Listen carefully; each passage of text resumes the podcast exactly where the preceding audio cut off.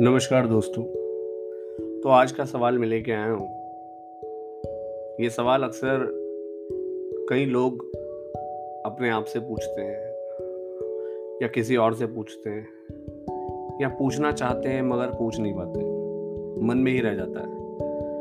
तो ये सवाल है, आखिर मेरी तकलीफ कब खत्म होगी। अब ये सवाल किसका है? ये स्टूडेंट का भी सवाल है, ये एक हस्बैंड का भी सवाल है, ये एक वाइफ का भी सवाल है, एक बॉस का भी है, एक बॉयफ्रेंड, एक गर्लफ्रेंड, सबका सवाल है। मगर सवाल तो सबका सेम है, मगर इसका पर्सपेक्टिव डिफरेंट है। हर कोई अपने नज़रिए से इस सवाल को पूछता है। अब एक स्टूडेंट जो कि पढ़ाई के बोझ में दबा हुआ महसूस करता है, उसे पढ़ाई एक प्रॉब्लम, एक बोझ की तरह लगती है। मैं सभी की बात नहीं कर रहा हूँ, लेकिन जिनको भी लगती है तो उनके लिए यह सवाल है कि आखिर मेरी पढ़ाई, ये पढ़ाई का बोझ कैसे कम होगा, कब कम होगा, ये मेरी तकलीफ है, ये कब खत्म होगा।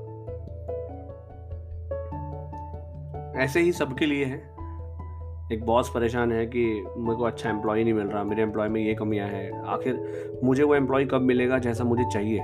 या एक एम्प्लॉय का ये सवाल है कि मुझे ऐसा बॉस कब मिलेगा जैसा मुझे चाहिए। यही सवाल वाइफ का भी है कि मेरे हस्बैंड में ये प्रॉब्लम्स हैं, वो मेरी बात नहीं सुनते, वो जैसा मैं कहती हूँ वैसा चलते नहीं है। 100 तरह की कमियां नजर आती हैं।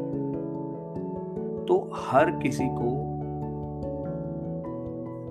ये प्रॉब्लम है कि मेरी प्रॉब्लम कितनी बड़ी और कितनी सारी है, और ये खत्म होंगी तो आखिर होंगी कब। तो अब सोचने वाली बात है कि आखिर प्रॉब्लम है क्या। अगर आप सीधे मुझसे ये पूछें कि मेरी प्रॉब्लम कब खत्म होगी, तो मैं बोलूँगा कभी नहीं। अब ऐसा क्यों? जब तक जिंदगी है तो प्रॉब्लम तो आएंगी। प्रॉब्लम आ रही है, इसका मतलब है कि आप जिंदा हैं, ये जिंदा होने का प्रमाण है। क्योंकि जब इंसान दुनिया में रहेगा ही नहीं तो प्रॉब्लम खत्म हो जाएंगी। तो प्रॉब्लम्स कभी खत्म नहीं होंगी। और ऐसा नहीं है कि प्रॉब्लम सिर्फ आप ही के साथ है, प्रॉब्लम सबके साथ है।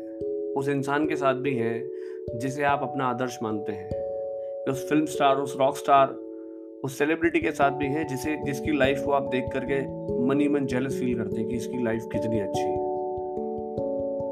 सारी प्रॉब्लम मेरे साथ है, इसकी कितनी अच्छी लाइबिलिटी, हमारे मेरे पास कितनी लाइबिलिटी और ये कितनी लेविश लाइफ जी रहा है, क्या बात है इसके जीवन में, वाह, सारी प्रॉब्लम मेरे साथ है, उसके साथ कोई प्रॉब्लम नहीं। मगर ऐसा नहीं है, प्रॉब्लम तो सबके साथ है। तो फिर अगर प्रॉब्लम सबके साथ है तो सबका रिएक्शन अलग अलग क्यों है? फिर हमारा हाल बुरा क्यों है और कोई और बिल्कुल अच्छे हाल में क्यों है?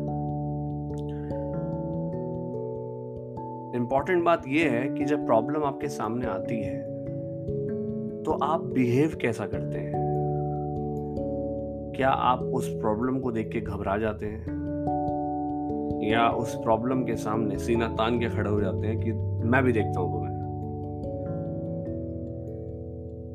हम उस युग में नहीं जी रहे हैं कि हमें अपने जिंदगी के लिए युद्ध करने हो, अपनी सल्तनत बचाने के लिए हमें दूसरे राज्यों पर आक्रमण करना हो।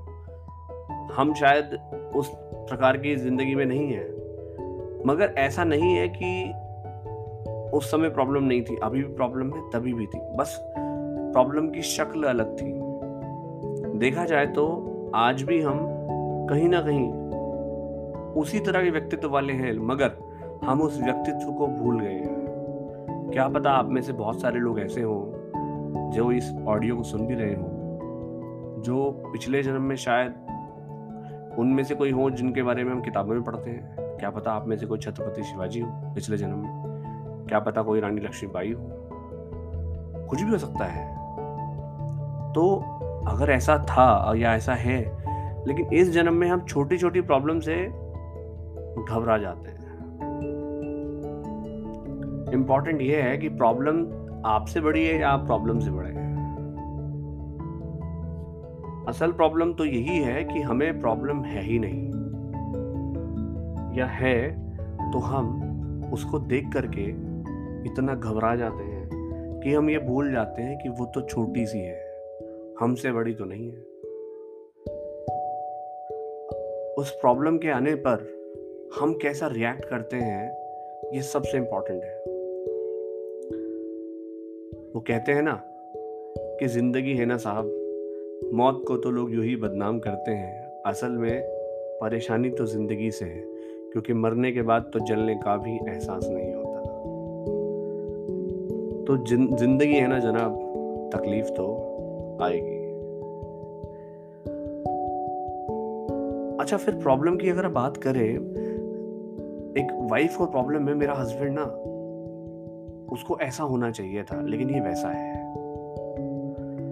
ये ऐसा क्यों नहीं है जैसा मैं चाहती हूँ, या एक हस्बैंड चाहता है मेरी वाइफ वैसी क्यों नहीं है जैसा मैं चाहता हूँ। तो एक परफेक्ट हस्बैंड कहाँ हो सकता है, कौन हो सकता है? ख्यालों में हो सकता है। एक परफेक्ट वाइफ भी ख्यालों में हो सकती है। परफेक्ट सिर्फ और सिर्फ दुनिया में या दुनिया के बाहर सिर्फ और सिर्फ ईश्वर हो सकते हैं। अगर आप इंसान में परफेक्शन ढूंढ रहे हो तो गलत जगह गलत चीज़ ढूंढ रहे हो। परफेक्ट तो सिर्फ ईश्वर हो सकते हैं, और कोई परफेक्ट हो ही नहीं सकता है। अच्छा, हम अपने आप को देखें, अगर क्या हम परफेक्ट हैं? क्या हर कोई परफेक्ट है? अब कोई कितना भी अच्छा हो लेकिन क्या वो परफेक्ट है? गहराई से सोचिएगा इस बारे में तो जवाब आएगा नहीं।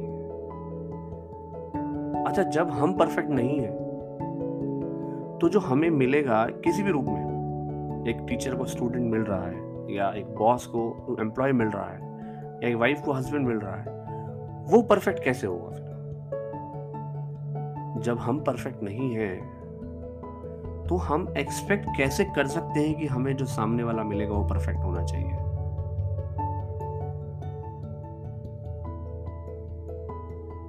ऐसा तो कभी हो ही नहीं सकता। तो फिर खुश कैसे रहा जाए? देखो साहब, छोटी सी पॉलिसी है, इस दुनिया में कुछ ऐसी चीजें हैं जो हम बदल सकते हैं और कुछ ऐसी जिन्हें हम नहीं बदल सकते। अब अगर आपको इस बात से प्रॉब्लम है कि जो सूरज है ये पूरब से क्यों उगता है, मुझे ये बात बिल्कुल भी पसंद नहीं है, तो ऐसा आपके सोचने से क्या आपको लगता है कि सूरज अगले दिन पश्चिम से निकलने वाला है? ऐसा तो बिल्कुल नहीं होने वाला। अगर आप एक दिन की जगह 100 दिन भी सोचे,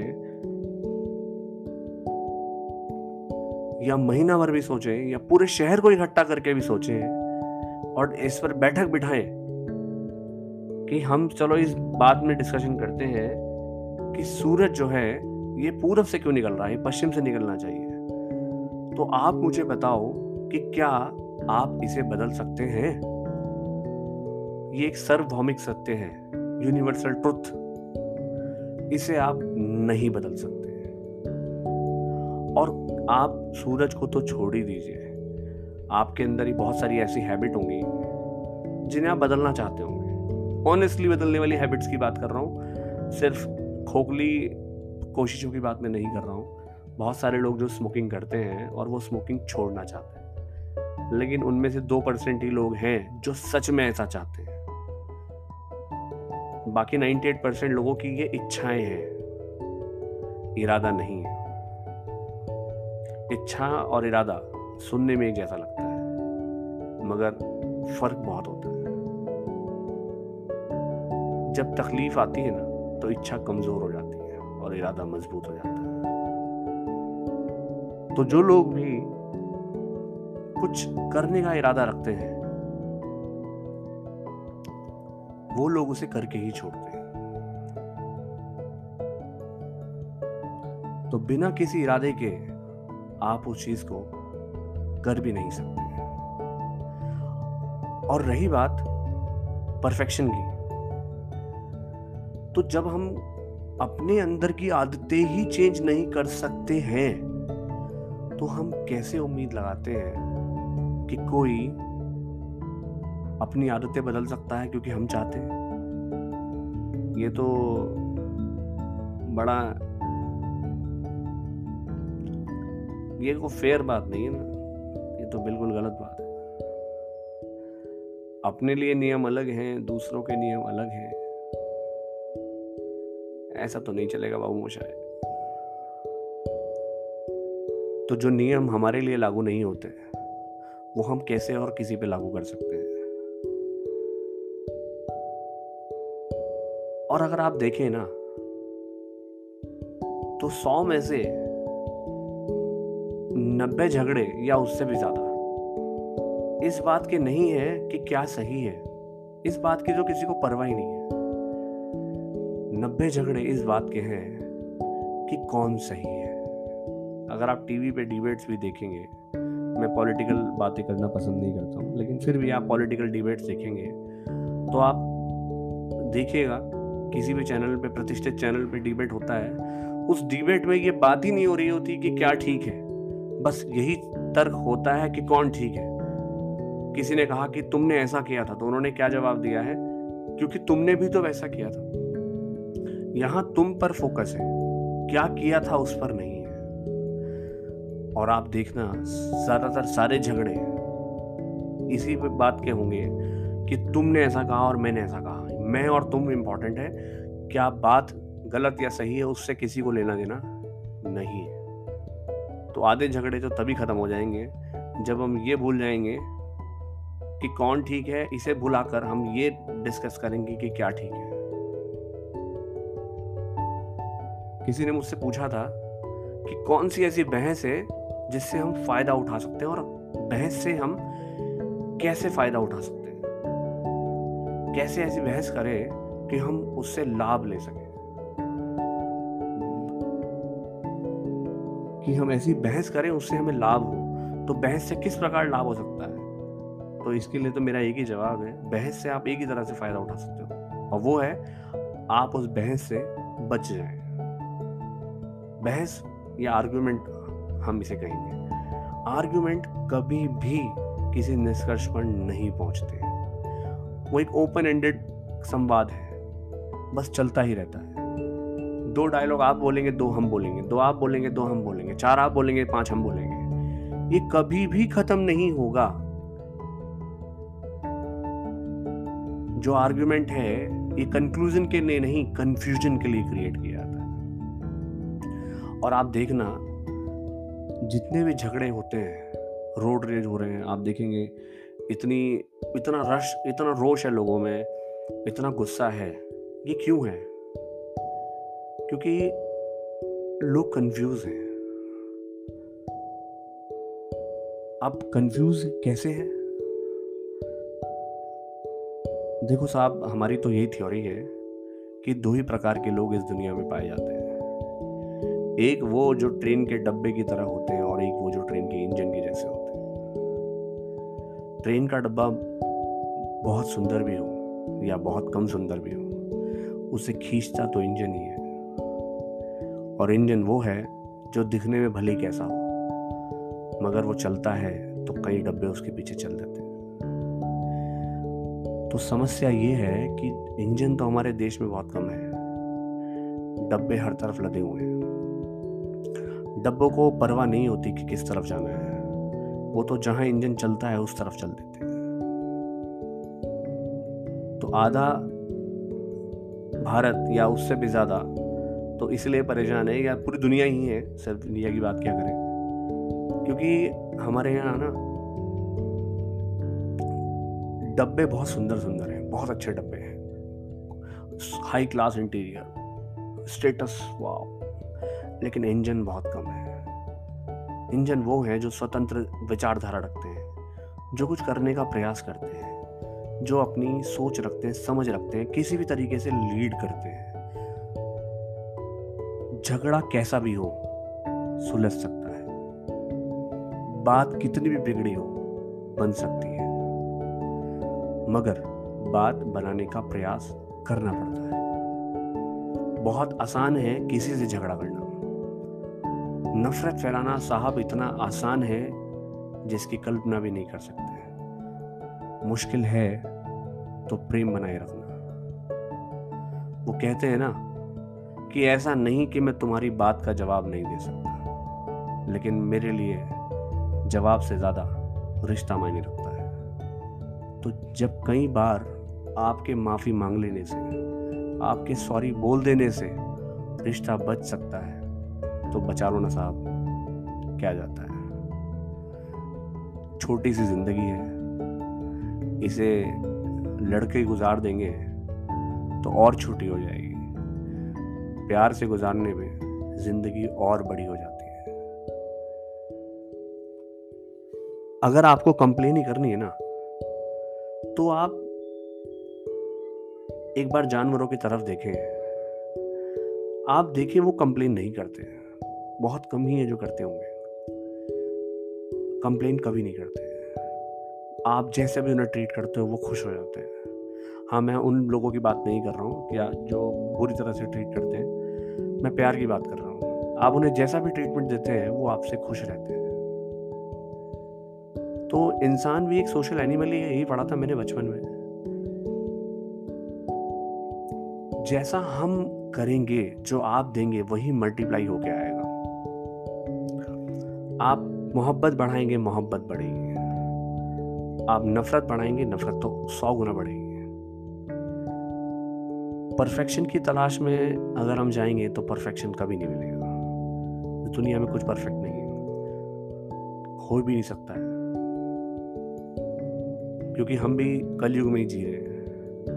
और ना जाने सतयुग में भी ऐसा था कि नहीं था, मगर परफेक्ट तो कुछ नहीं हो सकता साहब। और तकलीफ ना असल में ना किसी बात से नहीं है। मैं आपको एक बहुत छोटा सा एग्जांपल देता हूँ, आप इसको गहराई से सोचिए, बहुत अच्छा लगेगा आपको, बहुत हिम्मत मिलेगी इस बात से। कई बार आप बहुत परेशान होते हो, बहुत परेशान। आपको लगता है इतनी परेशानी मेरी ज़िंदगी में है, न जाने में क्या करूँगा। आपके पास कोई उस परेशानी से निकलने का रास्ता ही नहीं है। आपने मान चुका है कि नहीं, मुझे इस समस्या से समाधान नहीं मिलने वाला, ये बहुत बड़ी समस्या है, ऐसी समस्या किसी को भी ना दे भगवान, और ऐसी समस्या से बाहर मैं नहीं निकल सकता। ये स्थिति में आप हैं। आपने बहुत कोशिश की, बहुत समाधान निकाले, मगर आपका कोई भी सॉल्यूशन, कोई भी समाधान आपके लिए काम नहीं कर रहा। आप कुछ भी नहीं समझा पा रहे खुद को। अब क्या होता है, आपके सामने आपका एक मित्र आता है, उसका नाम एक्स ले लेते हैं, मिस्टर एक्स। अब मिस्टर एक्स आपके सामने आते हैं और आपसे बोलते हैं कि मेरे मित्र, मुझे ना इस तरह की प्रॉब्लम है। जो प्रॉब्लम आपकी है बिल्कुल सारी 100% प्रॉब्लम सेम कॉपी कर दो। आप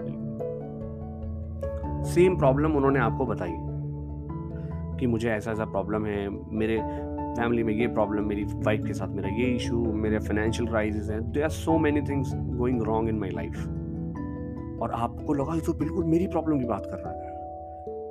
और आप देखना, आप उसे समाधान दे रहे होंगे, आप उसे गाइड कर रहे होंगे। अरे भाई परेशान मत हो, ये तो होता ही रहता है, जिंदगी है, ऐसा तो होता है ना यार, हो जाएगा, सब ठीक हो जाएगा। यार कैसी बात कर रहा है, हिम्मत मत हार भाई, बिल्कुल ठीक हो जाएगा, देखो सब ठीक हो जाएगा। अच्छा ऐसा कर लो, अच्छा सॉल्यूशन बी कर लो, अच्छा एक काम करो, ऑब्जेक्टिव 3 ट्राई करो, ऐसा करो ऐसा करो ऐसा करो। हमारे पास, हम ज्ञानवाचक बन जाते हैं, हमारे पास बहुत ज्ञान आ जाता है और हम ज्ञान देते हैं उसको। और वो ज्ञान पता नहीं वो अप्लाई करता है कि नहीं करता, लेकिन उसको समझ भी आता है कि हाँ ठीक है। लेकिन वही ज्ञान हम खुद को नहीं दे पाते। ये तो ऐसा ही है कि एक डॉक्टर जो है अपना इलाज कराने किसी दूसरे डॉक्टर के पास जाता है। तो सब कुछ हमारे अंदर ही है, सारे सवालों के जवाब हमें पता ही है, मगर हमें इस बात का एहसास नहीं है। जिंदगी तो बहुत लोग जीते हैं, लेकिन एहसास किसी किसी को होता है। तो एक बार एहसास करके देखें अपने होने का। आप याद करें वो दिन जब आप दुनिया में आए थे। शायद आप छोटे थे, तो किसी उनसे पूछना जिन्होंने आपको आते हुए देखा था जब आप जिंदगी में आए थे, दुनिया में आए थे। बहुत सुंदर होंगे आप, पूरा परिवार आपके आने से खुश था। धीरे धीरे आपने छोटी छोटी एक्टिविटीज़ करनी शुरू करी, कुछ बोलना शुरू किया, आपने चलना शुरू किया, आपने बहुत सारे गलत वर्ड बोले, सही भी बोले, और ऐसे करते करते आप बहुत अच्छा करने लगे। आप दौड़ने भी लगे, आपने पढ़ना सीखा, आपने ABCD सीखी, आपने काउंटिंग सीखी, आपने हिंदी के अक्षर सीखे, बहुत कुछ आपने किया और आप करते ही चले गए, करते ही चले गए। आप स्कूल में भी रहे, आपने स्कूल में भी अच्छा किया। कभी कभी डाउनफॉल भी आया था, मगर आपने बहुत सारे समय में अपने आप को संभाला है। आप बहुत मजबूत हो, ना जाने क्या क्या किया आपने। शायद उस पेड़ पे भी आप चढ़ गए जिसके बारे में लोग ये कहते थे इस पेड़ पे चढ़ना तो असंभव है, या तुम नहीं चढ़ सकते इस पेड़ पे, और आपने ऐसा किया था और आपने उन्हें गलत साबित किया था। ना जाने आपने कितने ऐसी चीजें करी थी जो लोग ये बोलते थे कि आपसे नहीं होगा, मगर आपने ऐसा किया था क्योंकि आपने उन लोगों को सुनना बंद कर दिया था। मैं आपको इस बात पे एक स्टोरी सुनाता हूँ। छोटी सी स्टोरी है, ज़्यादा बड़ी तो नहीं है। एक बार एक रेस हो रही होती है। उस रेस में कुछ मेंढक होते हैं और उनको पहाड़ी पे चढ़ना रहता है। तो मेंढक जब पहाड़ी पे चढ़ना का प्रयास करते हैं, काफ़ी सारे मेंढक वो होते हैं और वो चढ़ने का प्रयास करते हैं। तो जब मेंढक पहाड़ी पे चढ़ रहे थे तो धीरे धीरे वो चढ़ते हैं, तो कई मेंढक क्या होते हैं कि फिसल फिसल के नीचे गिर रहे हैं। स्लोप था, फिसल फिसल के नीचे गिर रहे थे। तो बाकी के जो वहाँ पे और जानवर थे वो उन पे हंसते हैं, मजाक उड़ाते हैं, ये देखो कैसा चढ़ रहा है, मैंने तो तुमसे पहले ही कहा था तुमसे नहीं होगा, तुम सुनते कहाँ हो किसी की, तुमको कितना समझाया हमने, तुम सुनते ही नहीं हो। वो प्रयास करते हैं और वो गिर जाते हैं। तो एक दो बार तो वो उठ करके कोशिश करते हैं, मगर जब सुनते हैं कि लोग उन्हें ऐसा कह रहे हैं तो वो छोड़ देते हैं चढ़ना। कुछ मेंढक थोड़ा ऊपर तक चढ़ते हैं और वो वहां से गिर जाते हैं। वो हिम्मत करते हैं मगर वो वहां से गिर जाते हैं। तो लोग उनका मजाक उड़ा ही रहे होते हैं। तो कुछ लोग सेकेंड पॉइंट पर हार मान जाते हैं, कुछ लोग थर्ड पॉइंट पर हार मान जाते हैं। ऐसे करते करते करते लगभग सारे मेंढक जो है वो हार मानते रहते हैं। एक मेंढक ऐसा होता है वो चढ़ता ही आता है। उसको लोग बोल रहे होते हैं, सारे जानवर बोल रहे होते हैं, अरे भाई गिर जाओगे, तुम तो बहुत ऊपर चले गए, उतनी ऊंचाई से गिरोगे ना तो चोट भी इतनी लगेगी कि कोई ट्रीटमेंट भी नहीं होगा तुम्हारा। मगर वो सुनता ही नहीं है, वो चढ़ते चला जाता है और शिखर पर जाकर पहुंच जाता है। और वो जो गोल उसने डिसाइड किया था उस पॉइंट पे वो पहुंच जाता है। तो अब उसका इंटरव्यू लेते हैं कि भाई आपसे पूछते हैं, और जिस भाषा को भी समझता है वो, कि आप जो है वो कैसे पहुंच गए यहाँ पे। तो वो उसे कई बार पूछते हैं, वो समझ ही नहीं पाता क्या कह रहे हैं। तो जब किसी तरीके से पता चलता है, काफ़ी देर बाद पता करने से, कि उसको तो सुनाई नहीं देता, वो तो बहरा था। अब क्योंकि वो बहरा था तो जो भी जानवर उसे बोल रहे थे उनको सुनाई नहीं दिया।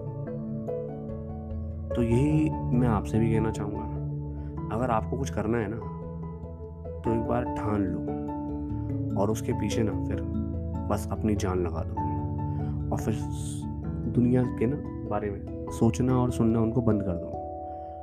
क्योंकि जिस दिन आप उस मुकाम पे पहुँच जाओगे ना जो आपने तय किया है, वही लोग जो आपको ये कहते हैं कि तुमसे ये नहीं होगा, तुम ये नहीं कर सकते, वही लोग आएंगे तुम्हारे पास और ये कहेंगे कि इनकी सफलता में मेरा भी हाथ है, ये मेरा बच्चा है, ये तो मेरा बेटा है, ये मेरा भाई है, मैं मना करती थी इसको, ये तो फिर भी कर गया, या मैं इसको कहती थी कि तुम करो।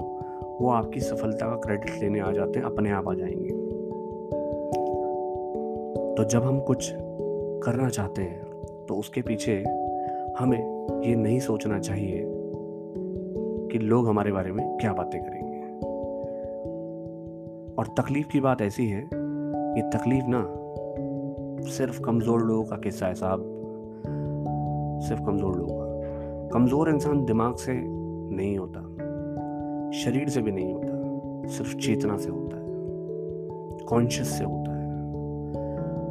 अगर आपका विश्वास है, प्रबल इच्छा है कि आप दुनिया के सबसे शक्तिशाली व्यक्ति हैं और आपको इस बात पर पूर्ण विश्वास है, तो आपको किसी और से सर्टिफिकेट लेने की ज़रूरत नहीं है। आप हैं, किसी और से पूछने की ज़रूरत नहीं है, आप हैं। अगर आपको लगता है कि समस्या बड़ी है और बिगड़ रही है पर मैं संभाल सकता हूँ, तो आप संभाल सकते हैं। हर तकलीफ को हम कम कर सकते हैं, हर समस्या को हम सुलझा सकते हैं। दुनिया में ऐसा कोई ताला नहीं है जिसकी चाबी नहीं होती। हो सकता है हमारे पास ना हो, लेकिन किसी के पास तो होगी ना। और अगर ना भी हो ना साहब, तो चाबी बनाने वाले भी मार्केट में घूमते तो हैं ना। तो थोड़ा ढूंढ लो, चाबी बनेगी तो ताला खोल ही जाएगा। जो भी प्रश्न एक इंसान के जीवन में आते हैं ना, वो उनका जवाब ढूंढ लेता है। हम जवाबों से नहीं, सही सवालों से आगे बढ़ते हैं। तो अपनी चेतना का विस्तार जब हम करते हैं ना, अपने कॉन्शियस का, तो हमें पता चलता है कि हमारे अंदर एक अलग ही लेवल की पावर है और हम कुछ भी कर सकते हैं। ईश्वर का अंश है हम। देखा जाए तो हमारे अंदर सब चीज़ें हैं। हम भी छोटे स्तर पे ही सही गॉड तो हैं ही, जनरेटर, ऑपरेटर और डिस्ट्रॉयर, वो तो हम हैं ही। हम भी छोटे स्तर पे चीज़ों को डिस्ट्रॉय करते हैं, चाहे वो रिलेशंस हो, चाहे वो फिजिकल कोई चीज़ें हो, उनको हम डिस्ट्रॉय कर सकते हैं, करते भी हैं, इंटेंशनली अनइंटेंशनली। ऑपरेट ज़िंदगी में अपनी लाइफ को हम ऑपरेट कर रहे हैं, चला रहे हैं और विनाश भी कर रहे हैं, चला भी रहे हैं और जनरेट भी कर रहे हैं। थॉट जनरेट होना ही अपने आप में जनरेशन है। जिस लैपटॉप पे आज हम काम कर रहे हैं या जिस माइक से मैं रिकॉर्डिंग कर रहा हूँ, वो भी तो किसी ने उसकी थॉट को जनरेट किया होगा ना। तो वो जो जनरेट करना है, रचना है, संरचना से पहले की जो रचना है या कल्पना जो है, ये सब क्या है? ये सब क्रिएशन ही तो है। तो हम सब के अंदर ईश्वर का अंश है और ईश्वर खराब चीज़ें नहीं बनाता। तो तकलीफ को सीरियसली लेना बंद कर दो। तकलीफ को बोलो कि होगी तो तकलीफ अपने घर की, लेकिन यहाँ ना अपन के साथ पंगा है, हम देख लेंगे क्या करना है और हम कर डालेंगे प्रॉब्लम सॉल्व। थोड़ा एटीट्यूड में आके, अगर स्मोकिंग छोड़नी है ना, तो हिम्मत है तो कहो उस चीज़ से जो आपको मजबूर कर रही है स्मोकिंग करने के लिए, उस सिगरेट को ही कहो, सामने तोड़ के फेंको और कहो कि कितनी औकात है तेरी, मैं भी देखता हूँ। तुझ में इतना दम नहीं कि तू मुझे अपने आप के कंट्रोल में ला सके। ये टॉपिक किसी अलग दिशा में जा रहा है, वापस से मैं अपने टॉपिक पे आता हूँ। तो तकलीफ तो कभी ख़त्म नहीं होगी, लेकिन आपका नज़रिया जिस दिन बदलेगा ना, आप उस दिन उस तकलीफ में भी खुश रह जाओगे। और असल में तकलीफ तो ना है ही नहीं, ये तो हमारा सोचना है। वो क्या है ना, जब किसी के दुनिया से जाने की खबर सुनते हैं तो बहुत दुख होता है, लेकिन जब वो अपने जानने वाला हो ना, तो कुछ ज़्यादा दुख होता है। और जब वो अपने परिवार का हो तो बेहद दुख होता है। और अगर वो ऐसे ही हमने अखबार में पढ़ लिया हो कि कुछ ऐसा हो गया, कोई दुनिया से चला गया, तो भी दुख होता है, लेकिन उतना नहीं है। देखा जाए ना, तकलीफ सेम ही है, लेकिन हर बार ना चश्मे बदल गए हैं। हमने कभी उसमें अपना चश्मा लगाया, कभी रिश्तेदार का लगाया, कभी सामाजिक लगाया, कभी दूसरी कंट्री वाला लगा लिया कि विदेश में कोई ऐसा हो गया। तो क्योंकि समस्या एक है, मगर चश्मे बदलने से उस समस्या के प्रति हमारा देखने का नज़रिया बदल गया है। तो इम्पॉर्टेंट यही है कि समस्या कितनी भी बड़ी हो, सुलझ सकती है। बात कितनी भी बिगड़ी हो, बन सकती है। वो कहते हैं ना,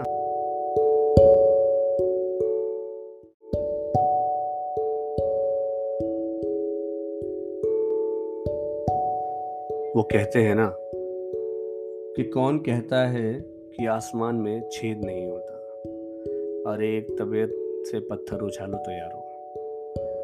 तो कुछ भी है हम कर सकते हैं, जो हम सोच सकते हैं ना वो हम कर भी सकते हैं। और ये बात सिर्फ ज़िंदगी में नहीं, हर बात में, हर पहलू में वैलिड है। तो मैं आपसे यही बोलूँगा, झगड़े ख़त्म करो ना यार, उन दूरियों को मिटा दो। ऐसी ज़िंदगी मिली है इंसान की जो ना जाने कितनी मुश्किलों से मिलती है। तो मिली है तो इसकी कदर करो, यही तो फ़ायदा है इंसान होने का। क्योंकि जानवर तो बयां भी नहीं कर सकते कई बार कि वो क्या सोचते हैं और क्या चाहते हैं। इतनी अच्छी ज़िंदगी मिली है, भगवान ने आपको भेजा है इतना सुंदर इंसान बना के, इतना सुंदर आपको मन दिया है। शरीर की बात मैं नहीं करता, मन की बात करता हूँ। मन से आप बहुत सुंदर हैं, हमेशा सुंदर हैं। आपकी कैसी भी आकृति हो, कैसा भी रंग हो, मन आपका सुंदर ही है।